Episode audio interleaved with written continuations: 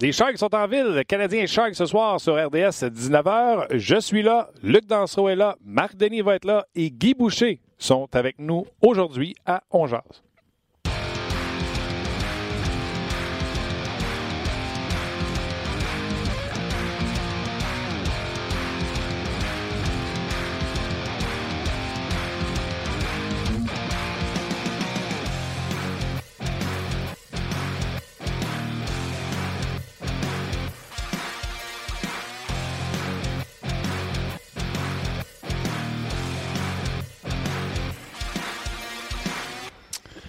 Bonjour, bienvenue à On Jase, édition du 24 octobre 2019. Martin Lemay, accompagné de Luc Dansereau. On est l'équipe des Bleus. Ah, on est souvent l'équipe des Bleus ces temps-ci. Oui, parce que les champs et rouges, on n'a pas là des mettre. Non. Les verts non plus. Non. Fait qu'il reste les bleus et les noirs. Ben écoute, déjà, on a des questions. Quel veston, Martin, portes-tu aujourd'hui? Quel col roulé? Tout ça, mais c'est réglé. C'est assez fait écœuré par les bolés que vous êtes. L'équipe des Bleus. Que je l'ai enlevé. Salutations à Tim, à la mise en onde, ainsi qu'à Roxane. D'ailleurs, j'ai remarqué pendant le décompte que Roxane a un petit accent quand elle dit 4. OK, seulement 4. Es-tu anglophone? Ontarienne. T'es anglophone. Ontarienne. Ben, on t'accepte pareil. Ben, j'espère. C'est correct, l'Ontario. T'as pas le choix parce que là, elle peut mettre fin à ça assez vite. Hein? Comme ça. OK, mais on est content que vous soyez là. Absolument. Salutations à vous. Vous avez des questions à Marc et Guy Boucher. Ils seront avec nous dans quelques instants. Canadiens et Sharks, pas de changement à l'entraînement. C'était un entraînement optionnel. Puis tant qu'à vous donner ce qui s'est passé à l'entraînement, pourquoi pas aller tout de suite rencontrer, rejoindre Marc Denis. Salut Marc. Hello Marc. Comment ça va? Ça va bien toi? Numéro 1, en pleine forme. Bon, par quoi on commence? C'était optionnel aujourd'hui, donc pas beaucoup d'informations à tirer de ce qui s'est passé là. Le Canadien a pas mal pratiqué cette semaine. Je pense qu'on a toutes les données qu'on avait besoin d'avoir. Oui. Claude Julien s'attend à voir Tatar et Armia dans la formation, les deux. Okay. Tatar était peut-être le plus inquiétant des deux parce qu'il n'a pas terminé la séance d'entraînement hier après avoir reçu un tir de chez Webber, mais a patiné avant la séance facultative et n'était même pas là pour la pratique optionnelle. Donc, moi, ça me dit qu'il... Écoute, il va essayer le tout pour le tout, là, mais d'après moi, Tatar et Armia seront là. Donc, oui, pas mal toutes les informations. Drouin, Domi, Armia, ça semble vouloir être le trio qu'on essaiera ce soir. Ça m'intrigue un peu, pour être honnête. Et à la défense, il n'y aura pas de changement non plus. Fleury sera à la droite de Sherrod sur le troisième duo de défenseur. Carey Price de retour à son poste devant le filet. Ça veut dire que Suzuki va évoluer à la droite de Thompson et Cousins, c'est ça? Thompson et Cousins, oui, à moins qu'on essaie Cousins à droite de Lehkonen et Kotkaniemi. C'est peut-être la réponse que j'ai pas pour vous. Parce que là, ça nous laisserait Byron, Thompson et Suzuki. Mais moi, là, je vais le répéter. Là, arrêtez de me demander si je suis à l'aise avec Suzuki sa quatrième ligne. Oui, je le suis, et encore plus parce qu'il va chercher son 15-16 minutes de temps de jeu à domicile. Parce qu'il va jouer de façon régulière sur ce trio-là, puis on sait que Claude Julien l'utilise. Il va jouer sur le jeu de puissance, puis il a même commencé à tuer des punitions aussi. Il a très bien fait, d'ailleurs, à Saint-Louis quand il l'a fait. Fait que j'ai aucun problème. Ça ne veut pas dire grand-chose pour moi. Claude Julien a eu une bonne ligne là, cette semaine. Il faut apprendre à courir à marcher avant de courir. Ouais. Que dit, hein? Moi, je suis d'accord avec ça. Je suis d'accord avec ça. C'est pas un désaveu. C'est pas parce que tu es sur le quatrième trio que tu es plus proche d'être dans les estrades. Tu sais, on va être honnête, là. Will a joué sur les deux premiers trios, puis c'est le premier à être laissé de côté. Fait que, tu sais, il faut arrêter de penser de cette façon-là tout le temps. Moi, je pense que c'est la bonne façon pour voir Suzuki se développer et aider le Canadien, les deux. Tu peux pas nécessairement avoir les deux si Suzuki joue 20 minutes, qui est dans des mauvaises situations, ou qui est dans les estrades. Fait que, moi, je trouve que c'est le bon compromis à faire dans le cas de Suzuki. Un peu comme on a fait avec Kotkaniemi l'année passée quand on le protégeait un petit peu plus que ce qu'on le fait cette année. Exact. Follin et Riley ont fait du temps supplémentaire ainsi que Jordan Will. Donc, Will sera le joueur qui est laissé de côté vraisemblablement ce soir. Ouais, je pense qu'on voulait se garder une petite gêne avant de l'annoncer officiellement parce que toujours, tu sais, ça se peut. Armiel l'avait essayé dans la période d'échauffement Saint-Louis aussi, puis il n'était pas capable. Entre se sentir bien et être capable de jouer un match à 150 000 à l'heure de la Ligue nationale de hockey, il y a une différence. Tu vois, j'avais quitté la séance d'entraînement ce matin avant de voir les joueurs faire l'entraînement supplémentaire, mais ça ne me surprend pas là, que ce soit Riley, Follin et Will qui soient là. Juste pour le bénéfice de nos auditeurs, là, Kincaid était sur la glace de l'optionnel, Kulak, Riley, Mete, Follin, Fleury. Il y avait Cousins, Thompson, Armia, Suzuki, Kotkaniemi et Will. Donc, puis les trois qui ont resté, ben c'est les trois qui, en principe, comme disait Marc, ne devraient pas jouer. Exact. Là, au sujet de Suzuki, j'aime ça, mais je me dis, d'après moi, Claude écoute le podcast. Parce qu'il y avait de la misère à l'expliquer ce qui se passait avec Suzuki. Puis là, toi, tu l'as dit, Guy Boucher l'a expliqué.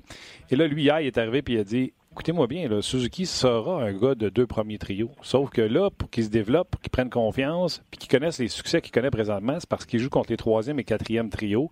Et c'est de là que venait ta citation de tantôt en disant, apprendre à marcher avant de courir. Ouais. C'est le fun parce qu'en jase, on va prendre juste toi puis Guy. Ça fait un bout que vous le dites. Guy avait dit du pain blanc, manger du pain blanc avant du steak. Ouais, okay, ça. C'est pas mal la même métaphore, ouais. Effectivement. Fait que non, puis comme tu le dis, là, il joue son 5 minutes en powerplay, il dit il joue des avantages numériques. Fait que, je pense qu'il n'y a pas de débat autour de ça. Mais maintenant, on peut s'amuser. Domi, Drouin et Armia. J'ai pas de problème avec ça. Moi, j'ai dit hier au 5 à 7, m'en fous avec qui il joue Drouin. En autant qu'il continue à jouer comme il joue là. C'est ça son défi, hein, parce que Claude Julien, pour vous le dire, qu'ils n'étaient pas bons ensemble ce matin, puis je le comprends, mais moi, ce que j'aimais moins quand ils jouaient ensemble, c'est comme s'ils jouaient avec pas d'ailier droit. Ils faisaient juste se chercher partout sur la patinoire, puis là, les longues passes transversales se faisaient couper.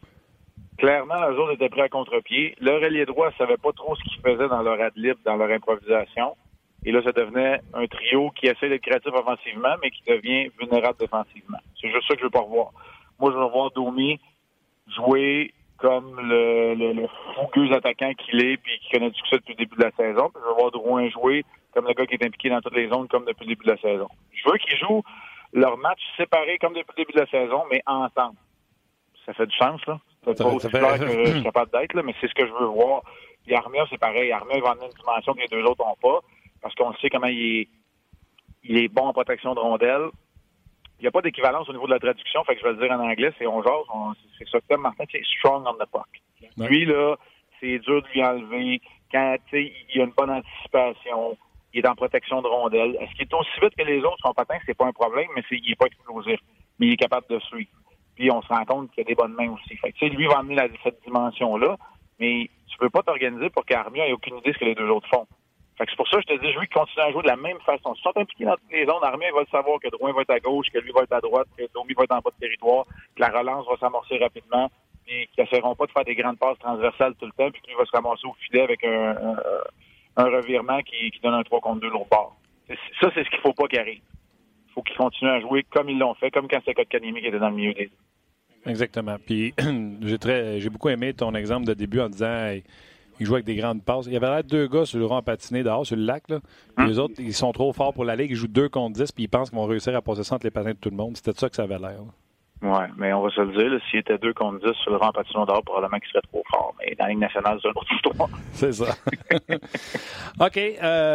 Les trios, je pense qu'on a fait le tour. Lehkonen qui se retrouve avec Kotkaniemi et certainement Byron qui y sera. Lehkonen, Marc, là... Je le sais que les coachs l'aiment, là, puis ils travaillent fort de ça, mais est-tu fini là, de penser qu'il va pouvoir jouer ses 2 premières lignes parce qu'il a marqué 18 buts à sa première année? Tu sais, il est à ça d'être le joueur parfait. Il est à ça, mais il est tout le temps à ça. il est à un poteau de donner la victoire contre le Lightning, là, parce que s'il marque dans le désavantage numérique, là, probablement que ça change l'allure du match au complet. Ouais. Il est à ça de créer l'égalité au Minnesota, mais il tombe sur le dos puis il chauffe sa patte. Il est là, par exemple. C'est difficile. T'sais, moi, j'ai bien de la misère là, à dire... Bien de la misère à dire Paul Byron devrait être dans les estrades, ça n'a pas de bon sens. Mais tu sais, la réalité, c'est que ça fonctionne pas. Mais ce sont des gars qui font les bonnes choses. Tu sais, quand il y a 2 ans, là, tu disais, puis OK, là, moi je fais pas de cynisme puis de sarcasme. Vous le savez, là, je me prends pas au sérieux, mais je prends déjà quelque chose au sérieux. Fait que quand je vous dis que le Canadien voulait changer son attitude, son ADN, son approche, là, ben, c'était les Byron, Gallagher et Lehkonen qui incarnaient ce changement d'attitude-là. Sauf que quand tu es rendu à l'autre étape, que là, l'attitude, l'identité de ton équipe, elle est affirmée. Tu veux passer à la prochaine étape, ça te prend des résultats. Là, malheureusement, Byron en a eu dans le passé, mais Lehkonen, tu sais, ça n'arrive pas. Fait que c'est un joueur qui est utile, voire indispensable dans ta formation parce que ne commet pas beaucoup d'erreurs et quand tu veux protéger une avance, c'est très, très pratique et utile, mais beaucoup moins quand tu cours après ta queue, comme c'était le cas au Minnesota, par exemple, tu revenais dans le match. C'est moins convaincant. Alors, je trouve ça plate, là, parce que c'est le pire que je vais dire contre Lehkonen, puis si j'étire ça contre Byron, parce que je suis pas capable de me lever contre des gars qui ont du caractère, je travail. Mais il faut aussi que tu aies des résultats. C'est une business de résultats. Ton chum Guy Boucher le dit souvent, hein? C'est pas une ligue de développement, c'est une ligue de résultats de la Ligue nationale. Fait que t'en as besoin. Donc, écoute, c'est une longue réponse pour te dire je suis rendu là avec Lehkonen, là, moi aussi. T'sais, c'est correct, il fait des bonnes choses. Puis je comprends que les coachs l'aiment. Je l'aime aussi, moi. T'sais, j'aimerais ça l'avoir dans mon équipe. J'aimerais comme ça, jouer avec un gars de main, il me fait toutes les bonnes choses, mais si je m'appelle Max Domi puis que je me dis je veux revenir dans la game, j'aime mieux regarder à gauche puis voir Jonathan Drouin que de voir Lehkonen.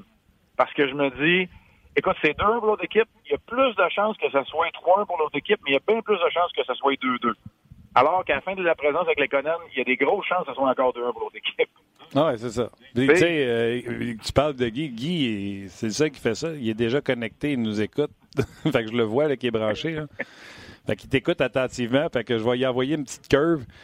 Lehkonen est le Tom Payet 2.0. Puis j'ai de la misère à le dire, mais je vais le dire. Là. Offensivement, il est un peu meilleur que Tom Payet. C'est pour te dire que Tom Payet n'était pas scoreur pour 200.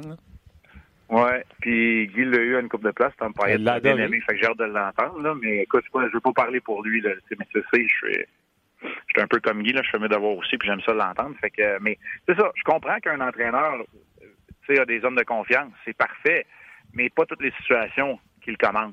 Moi, je pense qu'au Minnesota, Lehkonen a peut-être un petit peu trop de temps de glace au détriment d'autres. Là. Puis il y a personne qui s'est fait bencher. Là.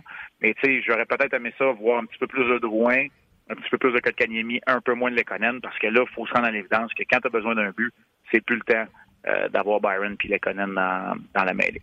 C'est clair. Hey, puis quand il débloque, puis s'il débloque, là, puis si Byron redevient, tu sais, je vais dire magiquement, mais retrouve sa touche. Tu sais, Eric Starr en a marqué un, il n'avait pas marqué en 9 matchs, ça a pris 22 secondes, il avait scoré un deuxième. Tu sais, t'as des joueurs qui ont déjà... Quand t'as déjà marqué, tu sais, il y a une touche qui est là. Puis Byron a 2 fois plus que 20 buts. Tu sais, c'est pas qu'il n'est pas capable, mais... La Ligue nationale de hockey, as-tu des projets d'agrandir les filets? Ouais, non, c'est Lehkonen, le président du comité. Ouais.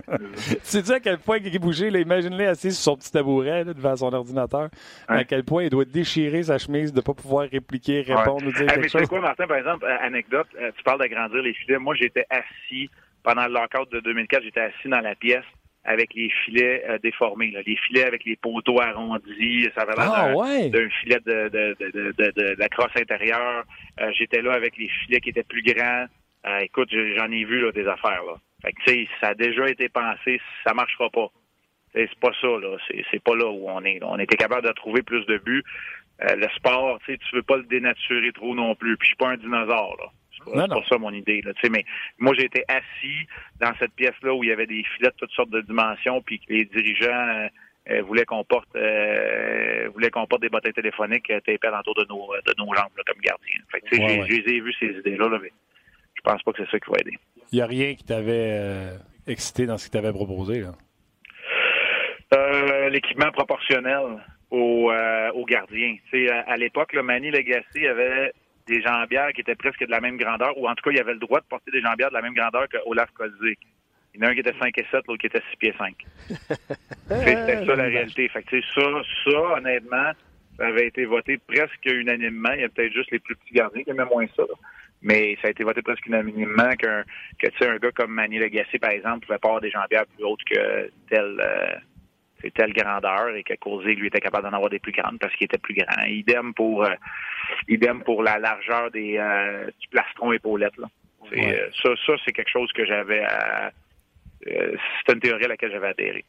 Ouais. Manny Legace, qui, on le sait, il gardait les buts, pas de culotte. Il n'en avait pas besoin. Il n'avait pas de besoin, il avait tellement des pads longs. Là, mais je ne sais pas si c'est ça qu'il conseille à ses gardiens à Columbus maintenant. Lui et Nicholas Backstrom, je pense qu'ils font le travail là-bas à Columbus.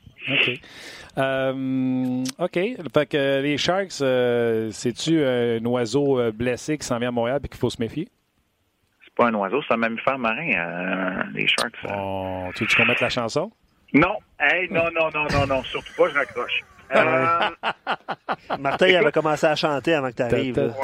Martin, ça va faire partie de notre ouverture ce soir. Fait que je te dirai pas tout ce que je vais dire. Je vais inviter les gens à être là à 7h-5. Mais moi, ce que je peux dire pour les Sharks, il y a une partie de leur déboire ou de leur lent départ qui s'explique. Il y en a un autre qui fait partie, qui est un défi pour Doug Wilson. Doug Wilson, contrairement à Bill Guerin, par exemple, si on regarde les deux équipes, qui sont deux équipes vieillissantes, il y a deux quarantenaires dans l'équipe des les Sharks de San Jose, il va y avoir 4 joueurs de 1000 matchs dans l'uniforme des joueurs du Minnesota avant longtemps. C'est que le défi que ça représente, Doug Wilson, lui, a été capable de se réinventer, de réinventer son équipe qui est compétitive depuis longtemps. Bill Guerin, ça va être le défi qu'il va avoir, qu'il guette au Minnesota. Mais il y a plusieurs facteurs, et un qui n'est pas à négliger, c'est le départ de Pavelski. Pavelski est un joueur important pour cette formation-là. Puis, écoute, je vais vous en parler là, ce soir, mais c'est Kane qui manque 3 matchs, Couture qui est nouveau capitaine, des jeunes joueurs, le leadership, où on est rendu. C'est toujours une question. Puis moi, cette défensive-là, j'ai des grosses questions. Quand même, Marc-Édouard Vlasic ne trouve pas ses repères. Pour moi, qui est un défenseur hyper fiable et constant depuis plusieurs années, je me dis, t'as peu là. C'est clairement, tu as 2 offenseurs. Non, c'est pas 6 défenseurs, c'est 4 défenseurs puis 2 offenseurs en Burns puis Carlson qu'il faut qu'ils regardent par 3 fois savoir c'est quoi le nombre de gardiens de but à soir. À soir, c'est Arundel en passant. Ça, c'est sûr que ça crée un problème quand t'as pas un engagement complet de tes attaquants aussi quand les autres sont sur la patinoire ou du défenseur qui joue avec les autres. Fait que, ça l'a causé des problèmes. Il y a eu beaucoup de revirements. Puis Marc-Édouard Vlasic a été coupable de certains de ces revirements-là aussi. C'est-tu un peu une réaction normale des corantites de dire « Hey, toi, t'es tout le temps en avant, puis moi, je suis tout le temps pogné pour me défendre. » J'ai hâte de voir de visu. Tu sais que je regarde beaucoup de hockey, mais il n'y a rien comme être là. Fait que j'ai hâte de voir les Sharks parce que c'est une équipe qu'année après année, tu vois pas la régression comme les Kings qui ont même pas de relève, même que leur futur est un peu plus beau. C'est des équipes qui sont bâties un peu pareil, mais Doug Wilson a été très bon. Pour moi, c'est pas loin d'être magistral que cette équipe-là soit bonne année après année. Ouais. Et finalement, je vais finir avec ça. Quand t'as pas d'arrêt, là, quand ton gardien, il a beau être bon ou pas bon, mais quand ton gardien, il fait pas les arrêts. C'est dur de gagner des matchs. Comment t'expliques ça, Martin Jones, qui est arrivé quand même, c'est comme un bon gardien, il a fait très bien à sa première année. L'an passé aussi, c'était difficile pour lui. Puis cette année, on reprend la même place. C'est-tu le même syndrome de Cam Talbot? C'est qui, François Gagnon, nous a dit cette semaine un vieux goaler qui nous a sorti des il a sorti Damon Road. C'est-tu ce genre de gardien de but-là qui est numéro 2 et qu'on dit hey, il va faire la job, il a fait un an, puis après ça, what? Ouais, je suis obligé de te dire que probablement, puis tu sais, le travail du gardien à la base, là, puis tout entraîneur va te le dire, puis même entraîneur des gardiens, peu importe, c'est d'arrêter les rondelles. Mais être un gardien de but numéro 1, là, il y a des implications qui sont beaucoup plus grandes parce que là, tu viens jouer dans l'identité de ton équipe.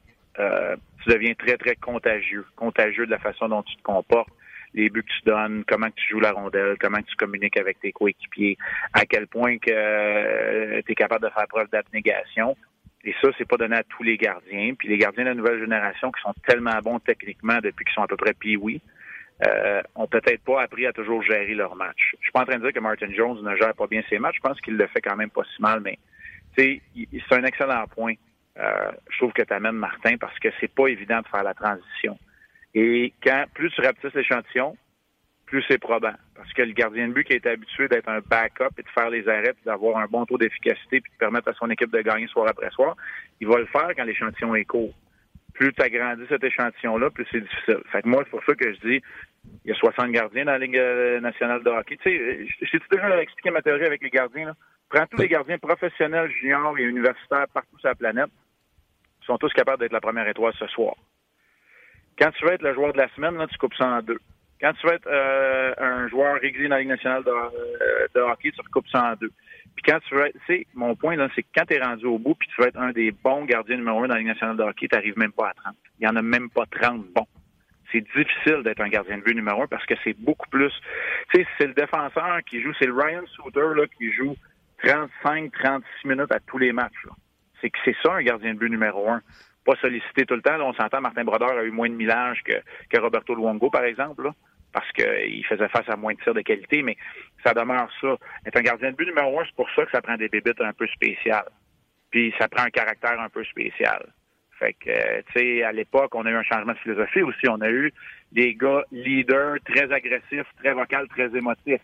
Ed Belfort, Curtis Joseph, Patrick Roy. On a eu les Marc-André Fleury, Martin Brodeur qui ont adouci un peu la position, mais qui avaient encore beaucoup de caractère. Henrik Lundqvist fait partie de ces gars-là aussi. Roberto Luongo. Et là, finalement, on est avec les Iceman, les gars qui n'ont pas beaucoup d'émotions, qui sont immuables. Carey Price vient en tête de liste. Alors, tu vois comment ça a évolué aussi, ce travail-là. Et moi, je trouve ça pas évident. pour Martin Jones, parce que moi aussi, j'ai trouvé que sa première année, il a amené les Sharks en finale de Coupe Stanley, mais depuis ce temps-là, je trouve pas que c'est un gardien de but numéro un qui fait le travail comme il se doit, c'est-à-dire d'être un gars qui donne une chance à tous les soirs. C'est une longue réponse encore, je t'en donne des longues aujourd'hui, on dirait, mais là, t'es venu me chercher dans mes cordes que je connais puis que j'aime, puis que je passe du temps à étudier, puis à regarder, puis à parler à du monde. Ce que je t'ai dit là, il y a de l'opinion là-dedans, mais il y a beaucoup de faits, puis écoute, les noms que tu m'as sortis sont très, très bons. C'est pas évident de faire la transition d'auxiliaire à numéro 1 avec succès. Guy Boucher, présentement, il va t'appeler aussitôt qu'il y a une nouvelle job dans la Ligue nationale de hockey, puis il prend des notes sur ta théorie du « on coupe de moitié à chaque étape », parce que Greg Anderson, c'est le numéro 2 qui a essayé toute sa vie d'être numéro 1 et qui a eu des hauts et des bas. Mm-hmm. Mathieu Garon, Dwayne Rollinson. Mm. Mais Craig Anderson, par exemple, je vais te dire, il a été pas loin puis il a frôlé le niveau élite pendant quelques années. Mais c'est un gardien de but. C'est un gardien de but, c'est le deuxième niveau, là. C'était pas Price, René, Longvis, etc. Non, mais tu remarqueras, le pouleur en moi te dira une bonne, une pas bonne. Une bonne, une pas bonne. Ouais. Fatiguant, ça, pour un pot. Ouais. Ça n'a pas été tout le temps égal, l'équipe en avant de lui non plus, on va se le dire. Là. Non, exactement. Mais, tu sais, tu comprends que le coach qui va passer après toi, là, il les a eu, ces genres de goalers-là.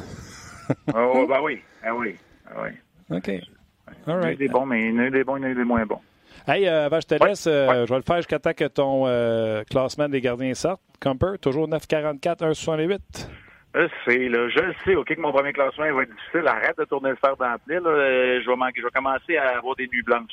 Ouais. Je vais commencer à me mettre là-dessus la semaine prochaine. Je vais commencer à me mettre là-dessus. Là, je passe la semaine à l'étranger, là, à Arizona, Vegas. Je vais commencer à envoyer mes textos, mes contacts. Tu sais, ce que je fais là-dedans, là, puis le monde, là, ils ont beau dire ce qu'ils veulent, là, c'est pas grave. Là. Oui, c'est le classement de Marc Denis pour RDS.ca, mais il y a beaucoup de monde qui mettent leur rien de sel là-dedans. Puis ça fait tout le temps rire parce que quand le classement est publié, c'est pas tout le monde qui sait, c'est pas tout le monde qui parle français là, dans un gars que je consulte, mais il y a tout le temps une couple qui m'envoie un texto qui dit « OK, tu l'as bien joué ». Tu sais, les gars veulent pas être nommés nécessairement. C'est des dépisteurs de gardiens pour des formations nationales, c'est des entraîneurs de gardiens dans le junior, c'est des consultants de gardiens, c'est des analystes qui sont à TV qui font la même job que moi aussi. Il y a beaucoup de gardiens de but. Tu sais, je consulte du monde parce que tu sais, on envoie du hockey, mais on n'en voit jamais assez. Hey, le monde me font rire, moi, quand ils connaissent du monde, puis ils ont joué 3 fois à TV, t'as peu, là. Hey, faut que tu regardes du hockey, faut que tu t'intéresses, faut que tu poses des questions, puis... Je le prends au sérieux, mon classement des gardiens. Arrête de tourner le fer dans la plaie, il va être dur à faire. Hey, non, mais attends, je vais t'en rajouter une coupe. Moi, j'avais prédit que Markstrom se ferait sortir par Thatcher Temco. Là, Markstrom m'impressionne. Il est à 9,33, je pense, présentement. Fait que moi, vraiment, j'aurais mis ça des meilleurs gardiens de but de la Ligue. Il va bien. Pas des meilleurs gardiens de but de la Ligue, mais lui, c'en est un que son historique me dit que lui, c'est un numéro 1. Lui, tu sais, peut-être que la transition va être moins difficile pour lui, même si ça a pris du temps, là, on va s'entendre. Mais tu sais, lui, il est un meilleur numéro 1 dans la Ligue américaine qu'un backup dans la Ligue nationale. Fait que tu sais, la transition va peut-être être moins difficile.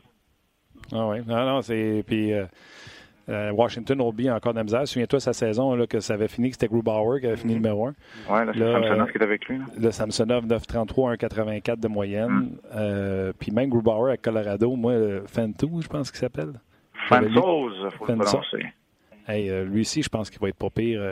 J'ai hâte, là, c'est un petit échantillon, mais j'ai hâte de voir. Ouais, mais il a bien joué contre Tampa. J'ai vu le match contre Tampa, il a très bien joué contre Tampa, Fantos. Bonne chance, mon Marc, pour ce classement-là, puis à soir, on va te regarder. Hey, chaque jour suffit sa peine. On va commencer avec les Sharks. Là, tu peux la jouer, la toune, je m'en vais. Salut. Salut, Marc. Bye, Marc. Écoute, c'est sûr que Martin a beaucoup de réactions, mais là, vous avez dévié ses goalers, fait que ses gardiens de but, fait que c'est moins propice à interagir avec Marc à ce niveau-là, parce que quand Marc parle de gardien de but, puis toi aussi, Martin, parce que tu connais ça, ben on écoute. Puis je pense que c'est ce que font les auditeurs. Tu sais, Raphaël, il va de son classement 1, 2, 3, il dit Price, Gibson, puis Vasilevski. Mais tu sais, je vous écoutais parler de Martin Jones, puis c'est vrai, là, mais ça fait quand même une couple d'années qu'il est là, puis il y a 37, 35... 30 puis 36 victoires quand même. Il y a une bonne équipe, les Sharks, là, mais c'est un point d'interrogation. Puis on répète que c'est Arundel qui va être devant le filet ce soir contre le Canadien. Quelques questions par rapport aux Sharks, Martin, puis j'ai hâte d'entendre, évidemment, puis je sais que Guy est là aussi, puis on va aller rejoindre une couple de secondes, là, mais il y a quelqu'un qui posait la question, est-ce que la signature d'Eric Karlsson était nécessaire, compte tenu que, c'est 11 millions, un petit peu plus qu'11 millions. Avec les Sharks qui, à un moment donné, vieillissent. Tu avais déjà Burns. Fait que je te pose la question, peut-être. On va regarder pour Guy, parce que je pense que Guy, je ne me trompe pas, je pense qu'il l'a coaché. Oui, ben, ouais, assurément. C'est pour ça que je voulais savoir si toi, tu voulais répondre, mais sinon, on attendra. Je vais répondre avec Guy. Comme l'a dit Marc, là, tantôt, le directeur général là-bas fait une superbe job. Le Burns est vieillissant. Carlson va prendre la place avec défenseur numéro 1. Couture est là pour Kent Horton, puis tout ça. Pavelski sont partis. Timo Meyer, Evander Kane, Le Bank. Il réussit à régénérer toujours ses joueurs. Donc, il fait une sapristi de bonne job, le directeur général des Sharks. Absolument. Daniel parlait de... avant même que Marc en parle, là, la perte de Pavelski pourrait faire mal aux Sharks. Daniel l'avait mentionné sur Facebook, donc j'espère que ça a un peu répondu à ta question. Beaucoup de réactions sur Lehkonen. On va en parler tantôt avec Guy, mais tu sais... En fait, c'est les attentes envers un joueur de deuxième trio. Je pense que c'est ça le problème. Oui, mais là, moi, je veux juste faire remarquer aux gens et à Guy, moi, je suis prêt à aller rejoindre Guy. C'est toi qui étires ça. Là, ouais. Le Guy, là, il est de même devant sa TV puis il fait hey, « tape par nous ». Tu sais, des fois, quand on fait patienter quelqu'un, il vient… c'est toi qui le dis, c'est toi qui le fais. Hein? Ben, regarde, vas-y d'abord si tu me chicanes. On va rester sur Facebook quelques instants, juste pour donner un avant-goût de la conversation avec Guy, mais je vous invite tout de suite à faire la transition. Si vous avez des questions, venez-vous-en sur notre page, on jase pour poser des questions à Guy. Comment ça va, Guy? Salut! Écoute, la vérité, là… C'était tellement bon, là. Et Marc, là. Puis là, ça commence à me faire peur avec toi parce que 30 secondes avant que tu dises Payette à propos de Lehkonen, je me disais, ben, je vais parler de Payette. Puis après ça, je me disais, j'écoutais le match, tabarouette, je l'aime, lui. Ça fait, je sais pas combien de fois, quand toi, je l'écoute, j'ai lui, là, l'affaire. Puis je le prendrais comme assistant coach. Puis là, tu t'en vas dire ça à peu près 1 minute après que j'y parle. Tu vas voler. Tu m'as volé mon punchline. Mais moi, j'en ai une pour toi, là. Vas-y, chaud. Tu avais Marc à propos des gardiens de but, là, puis de son ranking, là. Ouais. Puis tu parles pas de Schneider. Tu m'as parlé de lui tout l'été, qui allait tout casser, là, puis... Allô, Tim? On n'entend pas Guy comme il faut. On l'entend. Ah là là. Échapper ses dents, Guy. Ouais. Non, Schneider... Attends, c'est le début de saison, Guy. On va attendre. Mais ça va pas bien pour l'instant, je vais te le dire. Ça va pas bien. Lui qui a été si dominant en plus. Il n'a pas été bon, il a été dominant. OK, ben garde, on les a pas mal, les sujets, Guy. Payette, Lehkonen, je ne pensais jamais dire ça, mais Lehkonen est un peu meilleur offensivement. Là. Ben oui, mais tu sais, Payette, là, qui avait joué pour... tu sais, je te recule plus loin, il avait joué pour l'équipe Canada. Dans la Ligue américaine, quand il est monté, c'était le premier scoreur dans la Ligue américaine à Hamilton. Puis, évidemment, ben il est tellement fiable défensivement que ben dans la Ligue nationale, ben il a jamais eu beaucoup de chance là, de se faire valoir offensivement parce qu'autant moi que dans le temps avec le Canadien, on l'a mis tout de suite là, dans des situations défensives, des avantages numériques, il a joué contre la meilleure ligne, tout ça. C'était un gars qui écoute, c'est peut-être le plus travaillant que j'ai connu, là, peut-être à part Crosby. Martin Saint-Louis, peut-être les 3 plus travaillants que j'ai connus, moi, dans le hockey. Ben, tu sais, c'est le genre de gars que les coachs aiment, mais t'es quand même conscient comme entraîneur de ses limites. Là. C'est pas parce que t'aimes quelqu'un que tu l'aimes au-delà de ce qu'il est capable de faire. Tu sais, Payette, moi, c'était un gars de cap dans le national qui était capable de jouer sur une 3 si ton équipe était moyenne.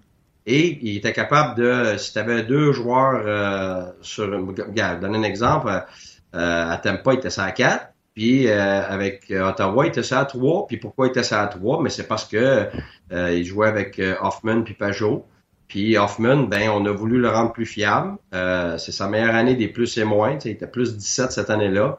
Et puis il scorait des buts, puis il nous faisait gagner des matchs, mais en même temps, il s'améliorait défensivement parce qu'il n'y avait pas le choix. Je mettais Pajot pour Payette contre la meilleure ligne avec Hoffman. Fait qu'il n'y avait pas le choix de s'améliorer défensivement. Fait que ça a été une superbe année pour lui. Mais après ça, quand tu changes des joueurs, quand tu changes qui joue avec qui, ben écoute, c'est sûr que à un moment donné, ben, des joueurs comme ça, comme Lehkonen, ben oui, peut descendre dans ton alignement. Parce que là, c'est sûr que là, il manque d'offensive en ce moment pour les 2 premières lignes. OK. Les gens qui nous écoutent, là, puis c'est sûr que tu l'as entendu à Ottawa ou à Tampa, même à Tampa.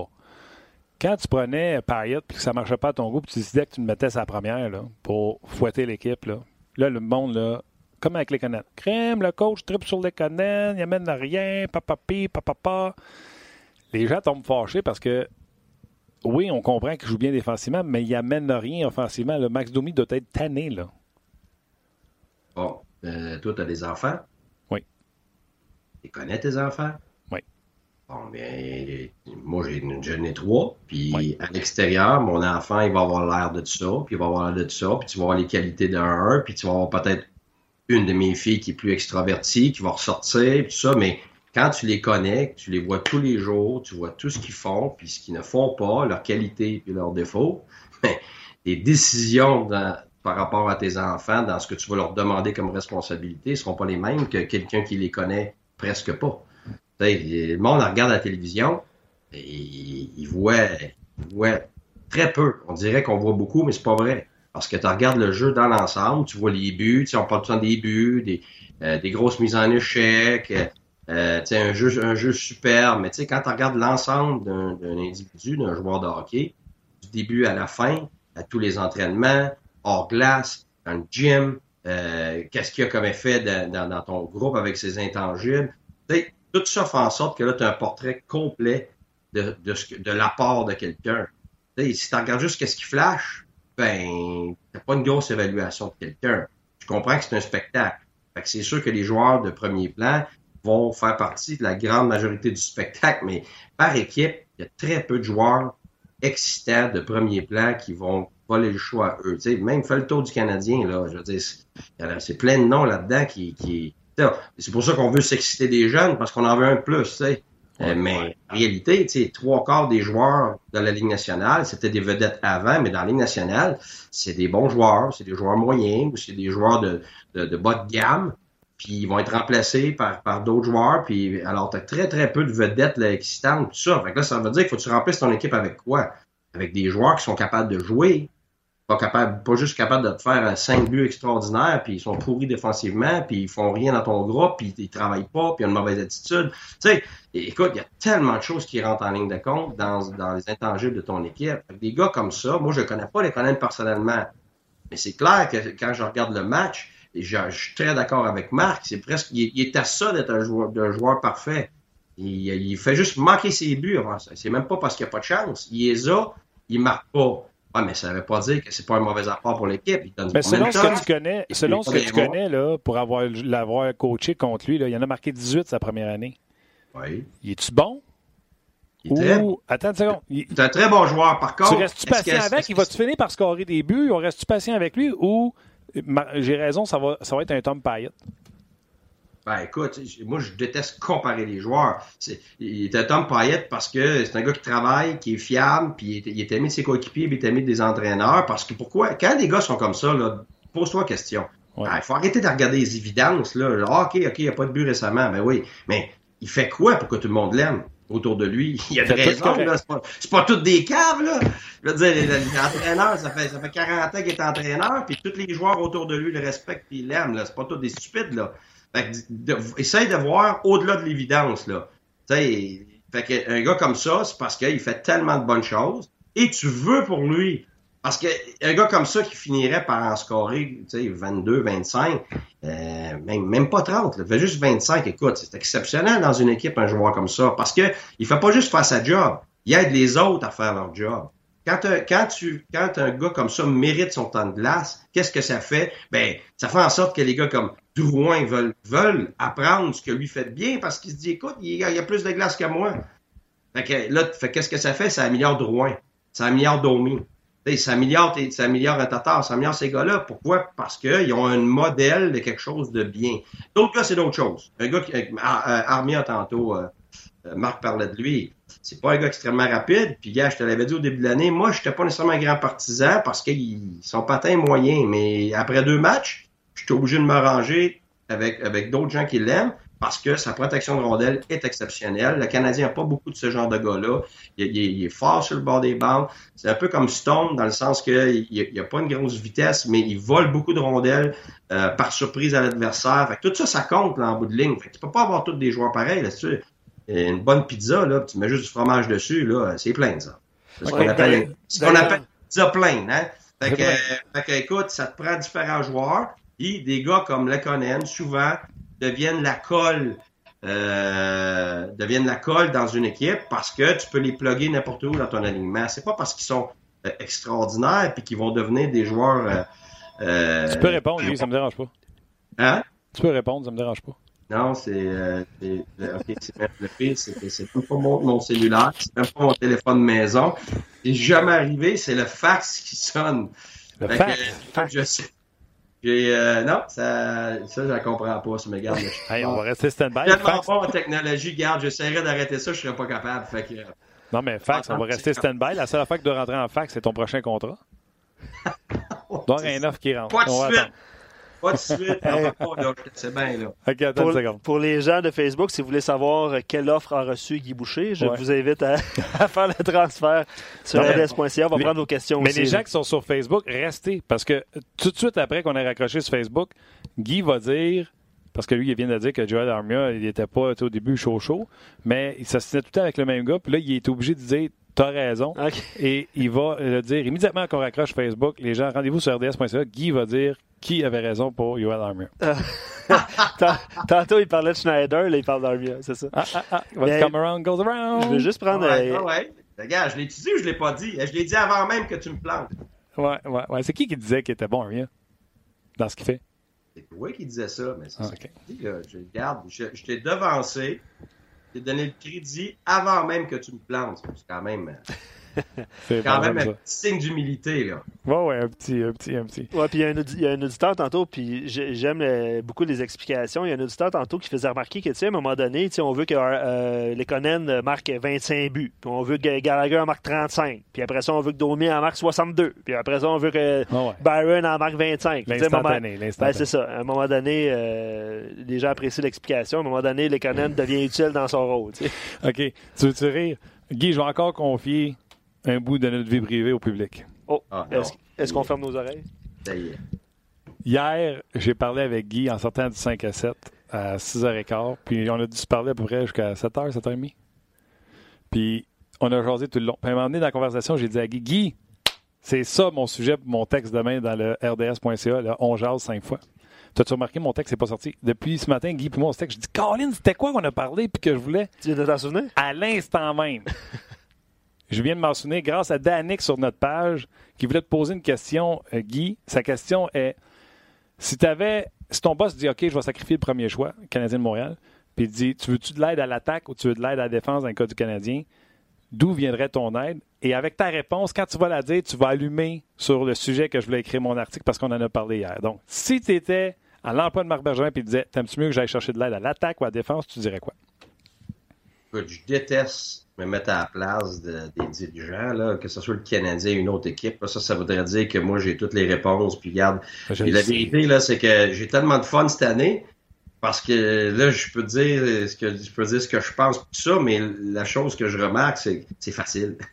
C'est facile, si ton opinion, tu la lances, tout ça, mais quand tu es à l'intérieur, tu comprends comment difficile que c'est de... Parce que là, tu donnes ton opinion, puis il n'y a pas de conséquences. Tu me demandes qu'est-ce que... Je ne vais pas parler de Bergevin et de Claude et tout ça, mais pour moi, c'est clair que tu es un gardien de premier plan. Puis à l'attaque, faute d'avoir des super vedettes, tu as quelque chose que pas beaucoup d'équipes dans la Ligue nationale ont. Ils ont de la profondeur sur 4 lignes. C'est très rare. Alors, j'aime beaucoup ça. Puis, j'ai des gars en devenir. Kotkaniemi, c'est un gars en devenir. Suzuki, c'est un gars en devenir. Puis, pour moi, Lehkonen, c'est un gars en devenir aussi. Il est jeune encore. Là, tu commences à lâcher sur des individus comme ça, là, c'est comme ça que tu te plantes. Là. Fait que, moi, je regarde, c'est la défensive. C'est clair que la défensive, tu as 2 gars en devenir avec Mete et Fleury. C'est beaucoup sur 6. Là. C'est 1/3 de ton effectif. Fait que c'est sûr que... ça, c'est pas un secret de polichinelle. Là. J'espère que tu ne te vantes pas de ça. Là. Non, mais tu te souviens-tu le titre que je t'ai dit? On en a parlé hier. Non, pas en tout. Regarde, écoute, ça ne revient pas. On a parlé hier de ça en disant... Toi, t'as parlé. Un défenseur du... non, mais tu disais à quel point... Tu sais, le rapport ratio de nombre de défenseurs qu'on a versus le nombre d'attaquants.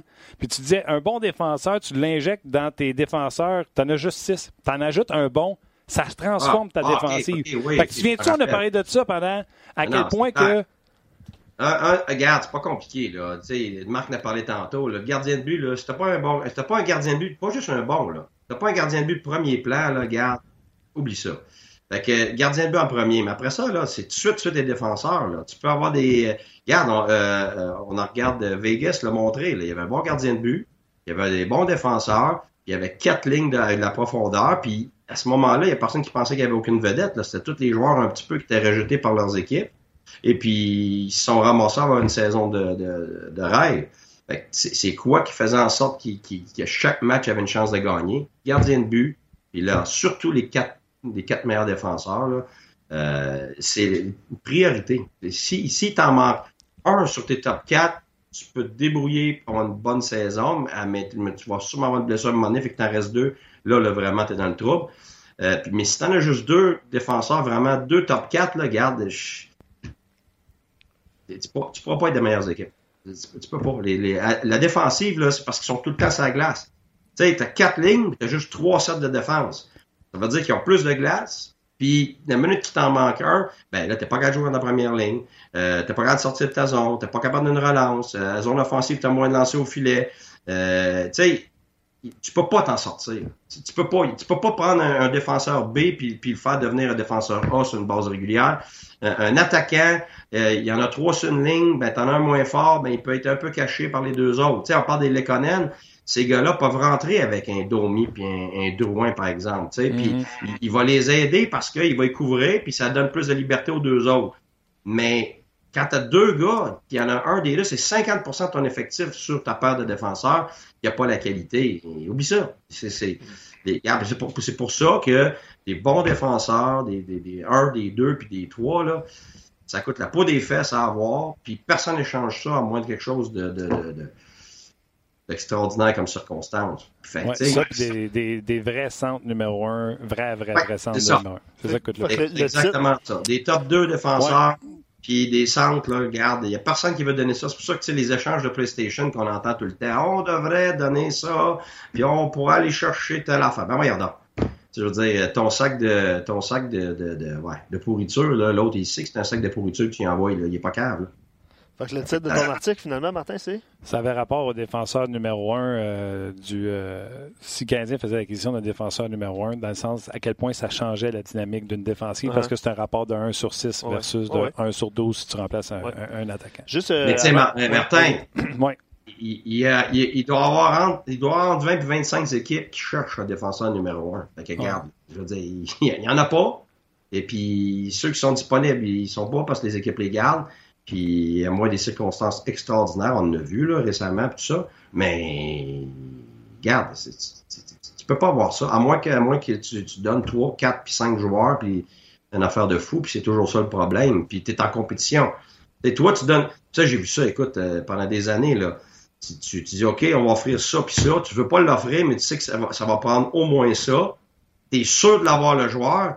Puis tu l'as pas. Puis la raison bien simple, c'est qu'il y a 10 autres équipes qui donnent au moins la même chose que toi.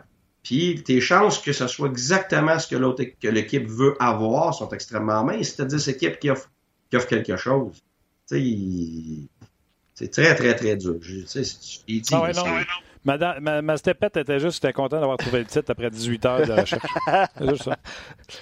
Avant de poursuivre, les gars, les Sharks affrontent le Canadien ce soir. Ouais. Je vais vous faire jouer un extrait de Peter DeBoer ce matin qui a parlé aux médias et qui parle du Canadien. Fait que, tu sais, des fois, nous, on parle du Canadien souvent. Là. Je veux entendre après Guy la réaction après ce que Peter DeBoer. On va écouter la BS de coach, puis après ça, tu vas nous expliquer s'il pense vraiment. Le pas le dire demain. Oui, c'est ça.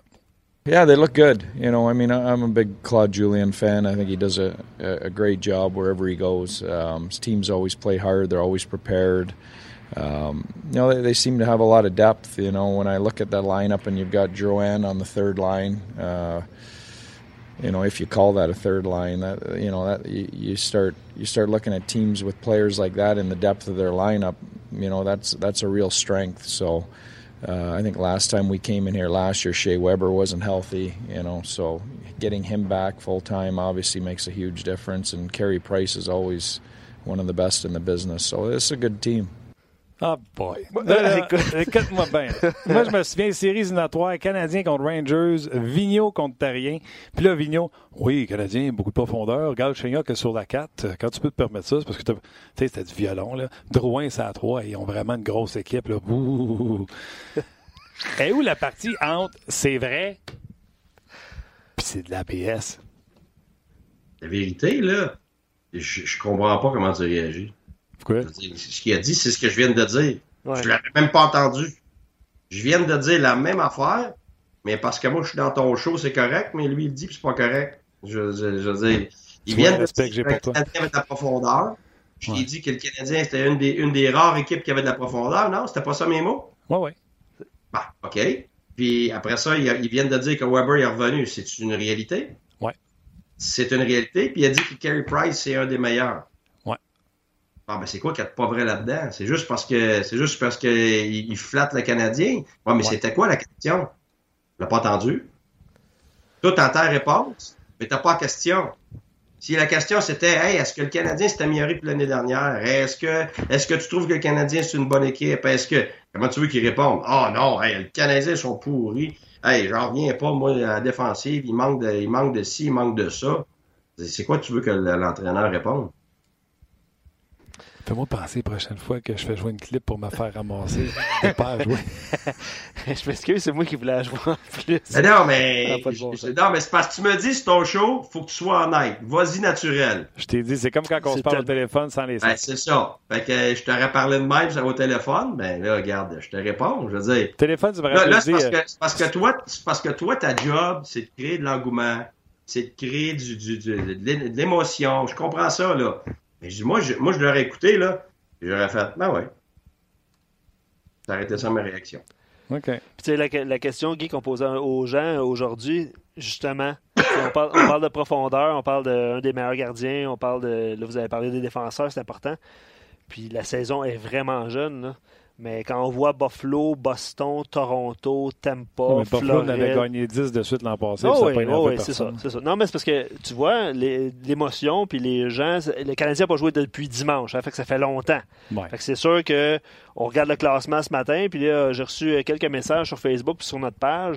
Et tu sais, ça sera pas facile, finalement, à faire les séries. Mais quand on entend toi, Guy, des entraîneurs qui viennent affronter le Canadien en disant « Canadien de la profondeur, Canadien bon gardien », tu fais, comme tu disais tantôt, Martin, Colin, on affronte une bonne équipe, là, puis c'est supposé être une équipe de top. Là. C'est un peu ça la réflexion et l'émotion des gens.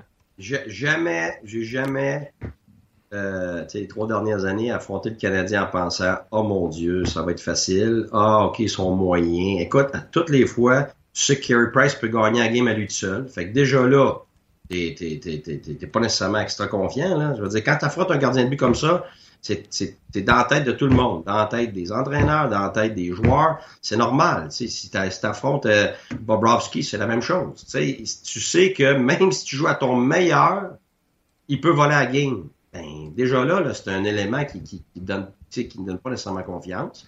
Deuxièmement, le Canadien, c'est le Canadien pareil, puis c'est une équipe extrêmement fière avec un historique. Tu sais, c'est pas comme si tu affrontes, je vais pas nommer d'équipe, là, mais des équipes nowhere, là, sur des places où il n'y a pas de monde dans les estrades. Tu sais que ça va être plein, tu sais qu'il va y avoir de l'ambiance, tu sais qu'il va y avoir de l'émotion, qu'il va y avoir de la fierté, tout ça. Fait que, tu sais, de dire que, de penser que le Canadien, on est très critique, là, à Montréal puis au Québec, là, mais comme tout le monde, on sait rarement ce qu'on a. On en regarde ce qu'on n'a pas, par exemple. Ce qui manque, ce qu'on n'a pas, ça, on est bien fort là-dessus. Mais à regarder ce qu'on a, moi, je l'ai dit l'année passée, que le Canadien, c'était l'équipe la plus quick de la Ligue. Alors, c'est pas de la vitesse, de la rapidité. Ça veut dire quoi? C'est que ils sont très rapides à aller chercher des rondelles, à sauter sur les espaces libres, à se replier. C'est comme des abeilles, honnêtement. C'est l'enfer, je veux contre ça, là. Mais quand tu as juste 3 lignes, à un moment donné, tu es peut-être capable de les fatiguer. Mais là, tu peux pas, là, ils ont 4 lignes. Là. Ça n'arrête pas, là. Ça n'arrête pas, puis le gardien fait des arrêts. Là. Fait que même s'ils ont des lacunes défensivement, même s'ils sont en devenir à la défensive, ben tu sais que ça va être 60 minutes là, où est-ce qu'ils n'arrêteront pas, puis que le gardien de but, fait que fort probablement que tu vas avoir de la misère à scorer 3, puis 4, puis 5 buts. Là. OK. Messagerie texte, là, je ne sais pas si c'était tous tes amis, là. Lol, Guy ne laisse pas sa place. J'adore la balloune a dégonflé assez vite, mon Martin. J'en pleure de rire. Guy, j'adore. C'est Stéphane qui nous écrit ça. Francis Mathurin dit il manque juste le son de claque pour me donner une claque d'en face. La face à Martin quand il se fait ramasser par Guy. Ah, ça c'est Martin Roy. 1000_11, ça, c'est-tu Sylvain? Ça? C'est Gaétan, je pense. Gaétan, ça. Wow, j'adore ta réponse, Guy. Martin, sois mieux préparé la prochaine fois. Moi, puis pas à rire. Correct, là. C'est bon. Et Luc veut qu'on enchaîne sur Eric Karlsson. Pas moi, là. Luc. Ouais, mais peut-être juste 2 secondes, les gars. Oui. On parle de la profondeur du Canadien à l'avant. Quand Fleury puis Mete, ils vont avoir pris du galon, là, d'ici 2 ans, 3 ans. Est-ce que là, on va parler encore d'un manque de profondeur à la défensive? Dépendamment, c'est quoi les galons qu'ils ramassent? Oui, non, c'est clair que le joueur, il faut qu'il se développe, là, il faut qu'il devienne ce qu'on espère et ce qu'on projette, ça c'est certain. Mais sur papier, en ce moment, c'est juste dans l'immédiat que qu'on jase. Ouais. Dans quelques années à Fleury, je suis convaincu, moi, puis tu sais, Mete va se développer aussi. Là, est-ce que si tu parles d'un gars aujourd'hui, oui, c'est la première paire, puis là, Mete serait ailleurs, puis il serait probablement dans une chaise plus facile, mais si t'es patient, t'attends 2-3 ans, ben. OK. Ouais. Changeons de vitesse. Eric Karlsson, il joue pas bien présentement. OK. Je me protège, j'attends, j'ai peur. Il joue pas très bien présentement. Pourtant, il a joué son meilleur hockey avec toi. Une année tout simplement phénoménale où il a dominé les lancers bloqués, en plus d'être aussi performant offensivement. Bref, de casser, tu peux me dire sur Eric Karlsson. Ben écoute, c'est sûr que, regarde, moi, ma première année, je suis arrivé une année où c'était... on avait une super bonne relation, honnêtement. Là. C'est Eric, il a tout entamé ce que j'avais comme idée de faire avec lui, puis ce que lui voulait devenir. Fait qu'on a une super belle symbiose, puis on a parlé beaucoup de leadership, on a parlé beaucoup de fiabilité, puis tout ça. Puis c'était une année où il y avait la tête libre. Hein? Fait que, tu sais, un athlète qui a la tête libre, comparativement à un athlète qui n'a pas la tête libre, c'est très rare que c'est semblable. Alors, Eric, pour moi, quand je vais être franc, que j'ai été extrêmement choyé dans ma vie, là, j'ai coaché, tu sais, 9 fois Hockey Canada, fait que, tu sais, j'ai vu les Tavares, puis j'ai vu les Rares, puis tu sais, j'ai des Subban, puis tout ça, puis Getzlaff, Perry, tu sais, comme la liste, je l'ai faite l'autre jour pour m'amuser, que c'était ridicule, là. Je sais pas pourquoi j'ai coaché tous ces gars-là, c'est des gars de talent, puis en coachant Crosby 2 ans, j'ai vu des joueurs exceptionnels. Mais quand les gens me demandent c'est qui le meilleur joueur que tu as coaché, évidemment, j'ai pas le choix de dire Crosby à cause de son attitude, à cause de sa constance, de sa persévérance, tout ça. Tu sais, c'est le package deal, puis c'est le package deal qui persiste. Mais si tu me demandes lequel avait la possibilité d'être le meilleur joueur au monde, là, tu sais, juste talent brut, puis sur un moment précis, là, quand lui est à son meilleur, c'est Eric Karlsson. C'est le meilleur joueur à son meilleur, c'est le joueur avec le plus d'impact que j'ai coaché dans ma vie. Pourquoi? Parce que c'est un défenseur. C'est un gars qui est 30 quelques minutes sur la glace. Ça veut dire que c'est lui qui part le jeu, c'est lui qui arrête l'adversaire, c'est lui qui run le power play, c'est lui qui fait la transition.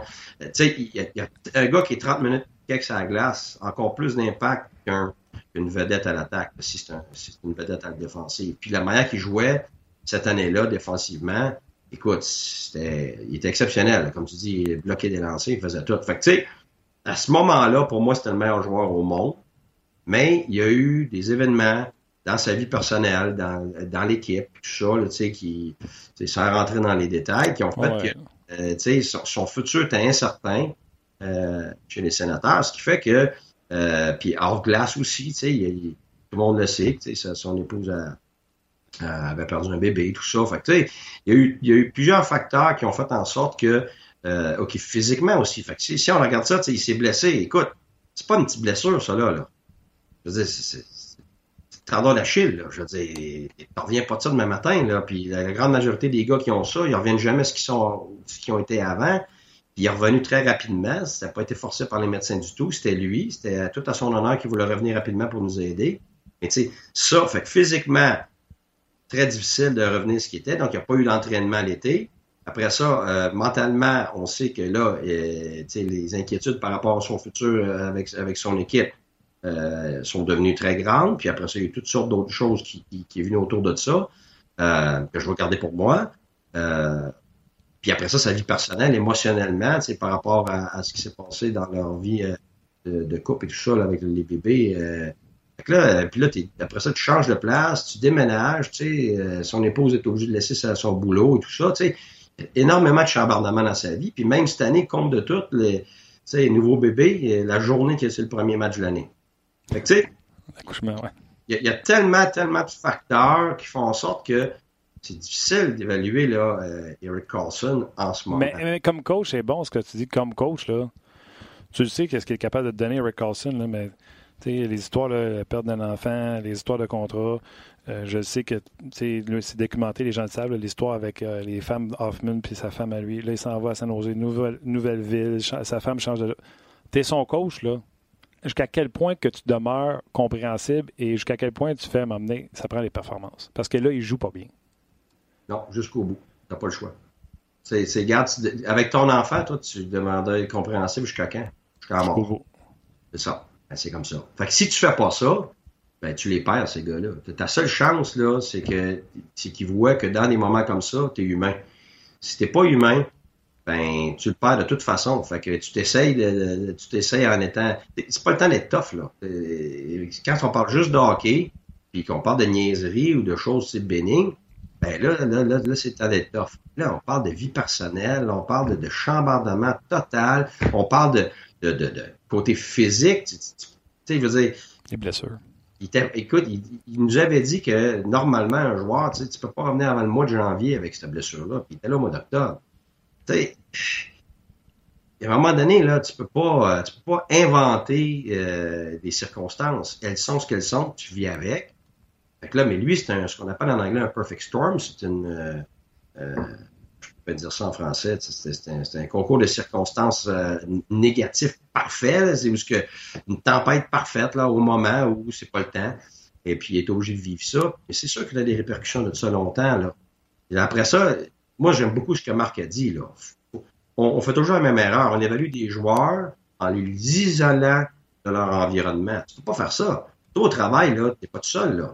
Tu as Luc à côté de toi, tu as des gens qui travaillent autour de toi, ceux qui s'occupent du côté technologique, tu as des boss, tout ça. Fait que toi, tu ne vis pas là, dans une balloune tout seul. Là. Tu vis dans un environnement. Tu affectes ton environnement, puis ton environnement t'affecte. Fait que, tu sais, moi, je regarde cette année. Marc, tantôt, il parlait à San Jose. Puis je suis très d'accord avec lui. Les deux points les plus majeurs dans tout sport d'équipe de hockey, un gardien de but. Fait que ton gardien de but ne performe pas. Puis l'autre, c'est le leadership. C'est les deux choses les plus importantes dans ton équipe. C'est pour ça que des équipes, ils ont plein de talent. Tu te demandes pendant des années comment ça se fait qu'ils ne gagnent pas. Ils n'ont pas de gardien de but, ils manquent de leadership. Et pourtant, ils ont plein de talent à l'avant, ils ont des talents défensifs. Oui, mais si tu n'as pas ces deux-là, tu ne peux pas gagner sur une base régulière. Ben, j'ai beaucoup aimé ce que Marc a dit tantôt. J'ai pris plein de notes, j'adorais ça. Je faisais des blagues tantôt, mais oui puis non, parce que Marc, je le trouve très, très raisonné dans son approche. Il va au-delà de l'évidence, puis j'aime beaucoup ça. Mais, alors, quand on regarde San Jose, ils ont perdu Pavelski, qui était le leader incontesté, qui était un des seuls qui était capable de dire les choses quand c'était le temps. On voit ceux qui essaient de le faire en ce moment. Mais tu sais, ça prend du temps, là. Prendre la place de quelqu'un, là, puis de tranquillement avoir là, l'impact. Écoute, ça avait un gros impact sur la glace. Maintenant, il faut qu'il développe son impact hors glace. C'est pas facile, là, quand tu as des gros noms comme ça autour de toi, là, tu sais, les personnes, puis les autres, là, tu sais, c'est des alphas. C'est pas l'alpha, là. OK. Et, dans le cas de... Avec le départ de Pavelski, il est obligé d'essayer de trouver sa place. Alors, avant de trouver la place, de trouver ton apport à toi, ton importance là-dedans, ton rôle dans ton leadership, ça prend du temps. Ça peut être rock'n'roll pendant un certain temps. Dans le cas de Couture, les gens qui ne le savent pas, c'est le capitaine des Sharks. Les Sharks qui ont perdu en prolongation contre Buffalo. Et il y avait le duo Timo Meier et Le Bang, je pense, sur la patinoire. Exact. Ils ont étiré une présence, puis se sont fait prendre flat-foot en tentant de changer après avoir étiré cette présence-là. Et Logan Couture, qui était celui qui sautait sur la glace avec Joe Thornton, s'est fait prendre sur la glace alors qu'on marquait le but du côté des Stars de Buffalo. Il a dit que le geste avait été égoïste de deux gars qui ont voulu étirer leur chiffre pour vouloir jouer au héros. Puis c'est pas comme ça qu'on va gagner. Il les a ramassés solides. Et hier, il ne s'est pas caché. Il dit les gars étaient au courant que j'allais sortir comme ça. Je leur ai dit à eux autres avant de le dire. Puis c'est la vérité. On ne peut pas se permettre de jouer comme ça. Comme coach, comment tu trouves sa réaction? Puis comment tu gères ça à l'interne quand ça arrive? Bien, la vérité, c'est qu'il y a de moins en moins d'interventions dans les vestiaires. Les gens qui ont joué dans les sports il y a 20 puis 30, 30 ans comme moi, là, on est complètement dépassé avec la réalité d'aujourd'hui. Fait que, tu sais, qu'on arrête, y compris moi, qu'on arrête de s'attendre à avoir du leadership fort qui pousse les autres. Tu sais, t'as le leadership qui pousse, t'as le leadership de support, t'as le leadership qui tire les autres. Le leadership qui pousse les autres maintenant de se dire les vraies choses en pleine face, là, ça existe presque plus.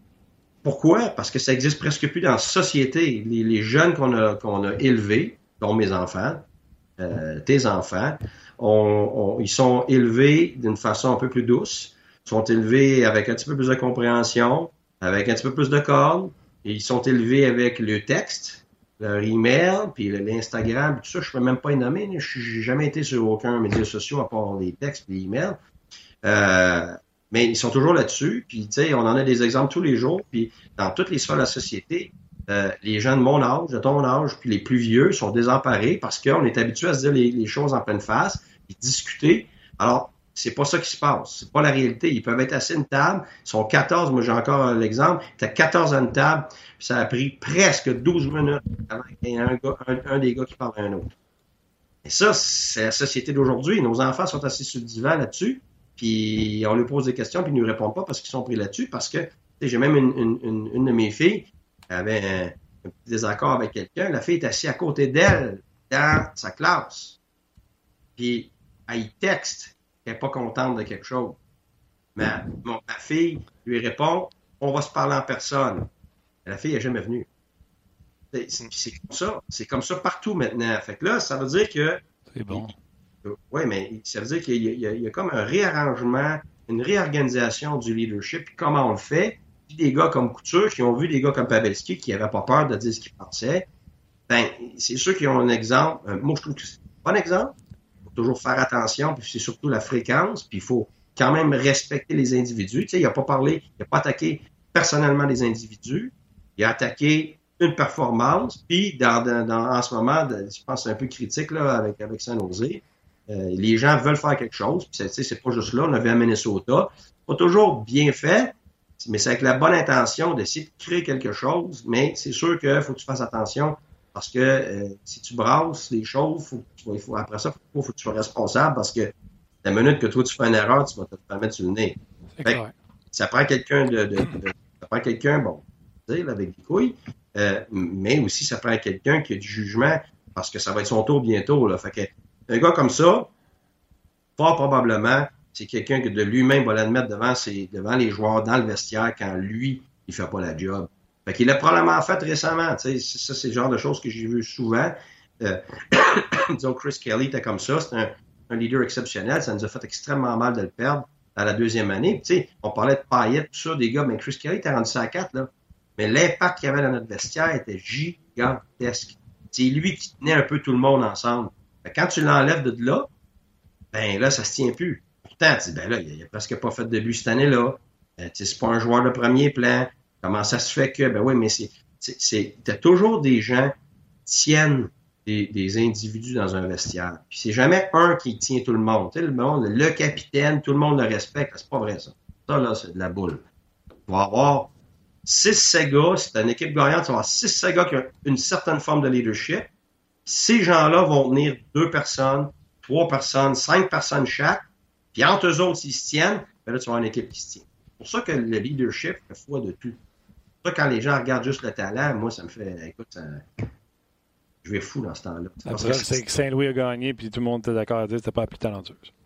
Ben exactement. Pourquoi? Parce que ça se tenait par rapport au leadership à l'intérieur. Tu sais, c'est quoi le leadership? Il y a des leaders sociaux, ça veut dire qu'il y a des leaders en dehors de la glace qui rassemblent les gars, qui font ça que les gens s'entendent bien, que les problèmes sont réglés rapidement. Il y a des leaderships qui sont vocales, qui sont tough ces autres. Il y a des leaderships vocales que c'est le contraire, qui vont être capables de pallier aux problèmes, de relativiser les choses. Il y a des leaderships d'exemple d'éthique de travail. T'sais, on parlait de Payet tantôt, tu sais, c'était pas un leader vocal, il disait pas un mot. Mais à toutes les fois qu'il embarquait sur la glace, il ne pouvait pas travailler en le regardant aller. Fait que ça, c'est une forme de leadership. Puis Gallagher, ben, c'est du caractère, c'est une autre forme de leadership. Fait que quand tu as plusieurs gars qui ont une forme de leadership, qui se tiennent entre eux, ben, eux autres vont être capables de faire tenir tout ça ensemble. Alors, je ne cherche pas. Quand tu as une équipe super talentueuse, gagne pas année après année, je ne cherche pas. Il y a le gardien de but, ton leadership. C'est là que c'est. Okay. Ça me rappelle un film de football, Rudy. Tu te souviens de ça? Rudy. Quand Guy parle de ça, ça me rappelle ça. Ouais, un film qui est toujours bon d'ailleurs à revoir et revoir. Ben, d'accord. Guy est comme notre Rudy. OK. Dans quel sens? Tu sais, quand Guy parle comme là, côté... Genre, pourquoi? Rudy. Ouais. Les gens cheer pour, c'est bon. Pour Guy. All right, monsieur le professeur, merci pour la volée et de m'avoir amené à l'école. C'est correct. Je l'apprécie. C'est excellent. Guy sera avec nous la semaine prochaine. Je pense que tu vas être ici en direct, je pense, Guy, hein, c'est ça? Mardi prochain? Oui, je suis là lundi, mardi, mercredi. Tu vois, il essaie de... De se plugger. De se plugger, ouais. En tout cas, on se reparle la semaine prochaine, assurément. Puis je rappelle... Vas-y, Guy. Je suis là. Si vous me voulez, je suis là. Excellent. Je rappelle le rendez-vous... Pourquoi tu ris? Je rappelle le rendez-vous ce soir, Canadiens, Sharks... c'est 19h, ouais. Évidemment, précédé de Hockey 360. T'es là ce soir, Hockey 360, Guy, c'est ça? Non, c'est demain. T'es pas là? Demain, OK. Ah, okay. Si je suis là, je vais être surpris parce que là, mon horaire, c'est demain. OK. Ouais. Oh, c'est peut-être qu'on ne pourra pas voir ta chemise pêche. C'est pas une chemise pêche, ça, là. C'est quelle couleur, ça? Ça, c'est supposé être orange. Mais regarde, je vais être obligé de vérifier. Là. Tu sais que je suis daltonien, fait que... Ça se pourrait que... Écoute, à Tampa, Dan Lacroix, il faisait exprès. Là. Quand j'arrivais, il disait hey, ta famille, t'as-tu à la maison? Je dis non. On dit si tabarouette, tu vas pas mettre cette cravate-là. Là. Fait que, écoute, moi, je capotais. Là. J'allais demander une cravate à un des joueurs pour essayer de remplacer ma cravate. Puis ça. Puis finalement, il me niaisait. Là. Elle était parfaite, de bonne couleur. Mais c'est ça. Fait que, Dan, c'est un petit joker. On apprécie les goûts de ta femme. Qui fait tout, dans le fond. Hein. On ne reviendra pas sur ton habit d'hier. Bon, ça y est. C'est là que ça se passe. Oh, je l'ai manqué. Ouais, on va t'envoyer une photo. Pas nécessaire. C'était très beau. C'était mon kit Ernest, là. Fait que c'était très beau. OK? Passez-vous le mot. Guy, c'était bien le fun. On s'en jase demain, tantôt. Peut-être, on va s'appeler dans le char, je suis sûr. Bye. Salut, messieurs. Salut. Luc, gros merci. Merci à tous ceux qui ont écrit. Honnêtement, je pense que les gens étaient en mode écoute aujourd'hui. On a eu des cliniques sur le leadership, tout ça. Eric il disait un peu ce que Shaw faisait l'an dernier. C'est vrai qu'il amenait une présence, puis il a gagné la Coupe Stanley 2 fois. Guy, toute la semaine, on veut Guy. Bon, ben, bref, on va travailler sur son horaire, puis on vous revient. Mais on va être là demain quand même, puis Guy ne sera pas là demain. Éric Bélanger va être avec nous. Puis manquez pas... Oui? Et manquez pas l'entrevue avec Samuel Girard de l'Avalanche du Colorado qui connaît un excellent début de saison. Bien, c'est le joueur le plus utilisé dans les derniers matchs de l'Avalanche. Absolument. OK. Ben, Sharks canadien, les gens s'attendent à un match plate, honnêtement. J'ai lu ça. Non, pour moi. M'attends, un très bon match. Oui, très bon match ce soir. Salutations, je prends une chance avec Tim aux médias sociaux. Avec Tim aux médias sociaux qui revient d'un congé de 3 jours. Il était heureux de nous revoir. Salutations à Tim aux médias sociaux. Tim à la mise en onde également et la charmante Roxane également qui était à la mise en onde. Gros merci. Merci surtout à vous parce que c'est grâce à vous que ça existe, le podcast On Jase. Puis on se rejase justement demain après le match Sharks Canadiens. Bye bye tout le monde.